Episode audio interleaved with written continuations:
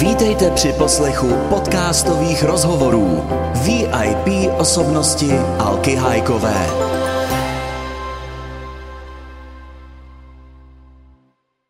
Dobrý den, já vás vítám tady na Pražském hradě. Eh, Velmi rád jsem souhlasil s tímto rozhovorem, protože mě nalákalo to, že bude neformální. A to je vždycky eh, zajímavá záležitost pro mě, protože řadu rozhovorů, které absolvuji, tak jsou formální, musím se vyjadřovat k různým politickým věcem.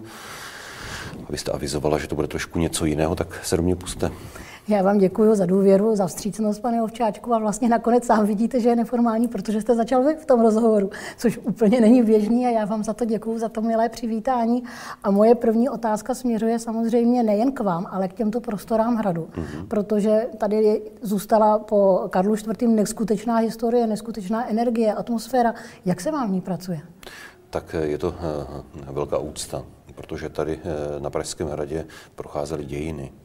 Musíme si uvědomit, že Pražský hrad eh, byl sídlem českých knížat, českých králů, císařů a prezidentů. To znamená, tady je kontinuální historie a já vždycky považuji Pražský hrad a vždycky to říkám za jakousi kotvu v rozbouřeném moři české politiky. To je prostě jistota. A vy vlastně, když sem přijdete, tak dýchne na vás ta atmosféra i v té práci, i v tom hektice pracovní? I po těch šesti letech, eh, když, a ne když přijdu, ale když odcházím eh, z práce, tak vidím tu katedrálu. Mm-hmm. Která vás nabije. A, a to je prostě eh, okamžik, který si vždycky uvědomím. A já do katedrály chodím rád i v ranních hodinách, jako třeba dneska. Mm-hmm. A to je takové opravdu duchovní místo, duchovní střed naší země. Čili vlastně nejenom pro vás, ale i pro zaměstnance hradu a pro návštěvníky vlastně je to místo určité pokory. Je to místo, které eh, v sobě spájí nejenom eh, tu politiku, Mm-hmm. Ony krále, knížata, císaře a prezidenty, ale také je to místo duchovní. Mm-hmm. To je třeba si uvědomit. Je to unikátní záležitost. Eh, na Pražském hradě máme katedrálu a máme tady prezidenta republiky. Eh, to znamená, tady eh, se zbíhají ty siločáry češství, české historie. To jste řekl velmi hezky. Řekněte, vy jste to už prozradil na začátku, že jste přišel do katedrály ráno. Jak teda potom pokračuje váš den?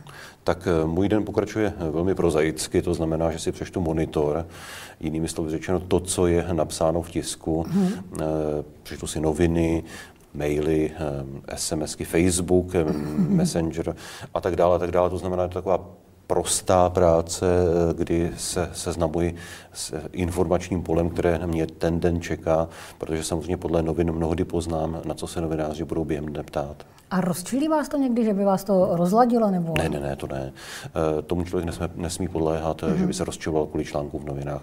Spíš se mnohdy zasměju a spíš si mnohdy řeknu, že se často novináři mílí. Mm-hmm. To tak bývá. Řekněte, vy jste říkal, že si přečtete monitoring a poté? Tak eh, potom záleží na programu pana prezidenta. Eh, ano. To znamená, jaký, jaký, jaké má schůzky, jaké akce musí absolvovat. Často jezdíme eh, do regionu, do zahraničí. Mm-hmm. Od toho se odvíjí i můj životní rytmus. Mm-hmm. Včera jsme třeba měli setkání s velvyslanci České republiky pak jsme se zúčastnili podpisu přihlášky Českého olympijského výboru pro olympijské hry v Tokiu. Míčovně, že? Míčovně Pražského hradu. To znamená, ten program je velmi pestrý, velmi zajímavý mm-hmm. a od toho se odvíjí i můj životaběh.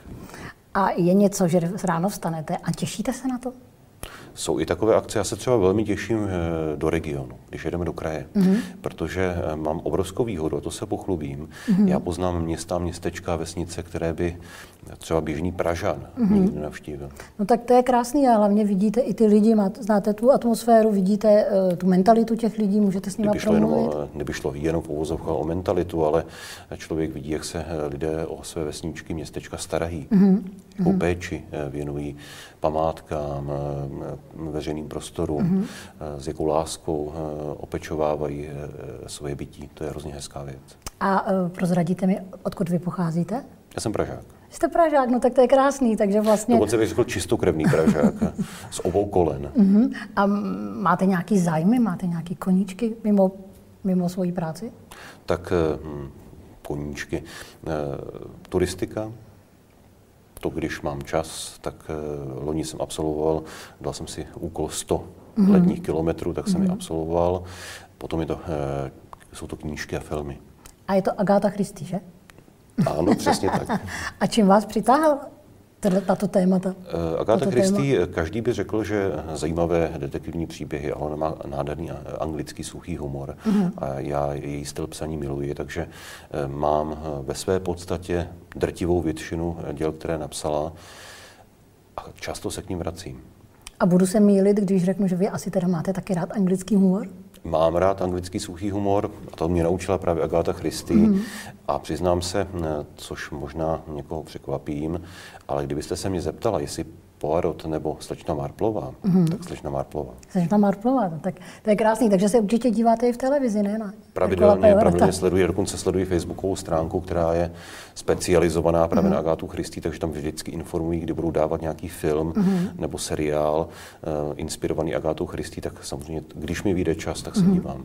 Já se ještě vrátím na chviličku k hradu, jestli můžu, protože na hradě samozřejmě lidi si představují, můžeme se vrátit třeba ke Karlštejnu, Karla Svobody, muzikál mm-hmm. Noc na Karlštejně, kejklíři, muzikanti, veselo, zábava. Jak to vlastně vypadá tady na Pražském tak, hradě ne. s kulturou a se zábavou? Není to Noc na Karlštejně, kterou jste e, zmínila. Je to vážnější záležitost a to mm-hmm. odpovídá ale také charakteru Pražského hradu a mm-hmm. tomu etosu, který tady je. Protože musíme si uvědomit, že to je hrad, kde v těchto prostorách procházel, působil třeba Tomáš Garik Masaryk. Mm-hmm. My teď sedíme v křeslech, které, která pocházejí od architekta Plečníka. Tak to je uchvatné přímo. Te, kterého vlastně na Pražský hrad přivedl právě Tomáš Garik Masaryk. Mm-hmm. To znamená, tady opravdu procházely dějiny. Mm-hmm. To, je, eh, to si uvědomuji každým dnem. I v této prostoře eh, se mnohé věci děly. Eh, je to Plečníkův sál mimochodem, také dílo architekta Plečníka. A to všechno si člověk uvědomuje. A zvláště, když mám vlastní kanceláře nevedle.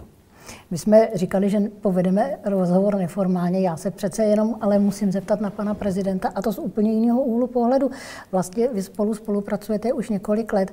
Co vám tento člověk dal do života? Co vám předal? Předal mi schopnost eh, naslouchat. Mm.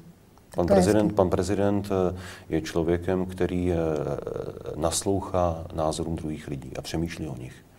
A já jsem díky tomu, člověk je mladý, eh, má rázné názory a já jsem díky panu prezidentovi se naučil naslouchat druhým lidem a přemýšlet o jejich názorech, třeba kritických. Mm-hmm. To je strašně cená záležitost.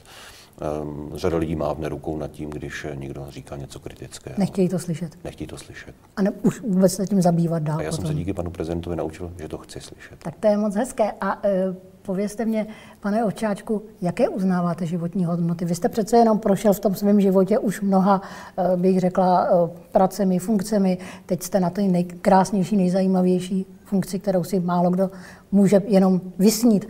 E, jaké jsou vaše dnešní hodnoty? tak eh, nechci hovořit o sobě jako takovém, eh, protože nikdo není dokonalý, ale eh, obecně, anebo řekněme, obecnou platnost mají hodnoty, jako jsou svědomitost, mm-hmm. moudrost a věrnost. Tak to je krásný. Já vám moc děkuji za rozhovor a přeju vám, ať se tady vám na tom vaše hradě moc líbí. Já také děkuji za rozhovor a mějte se krásně. I vy. Děkuji.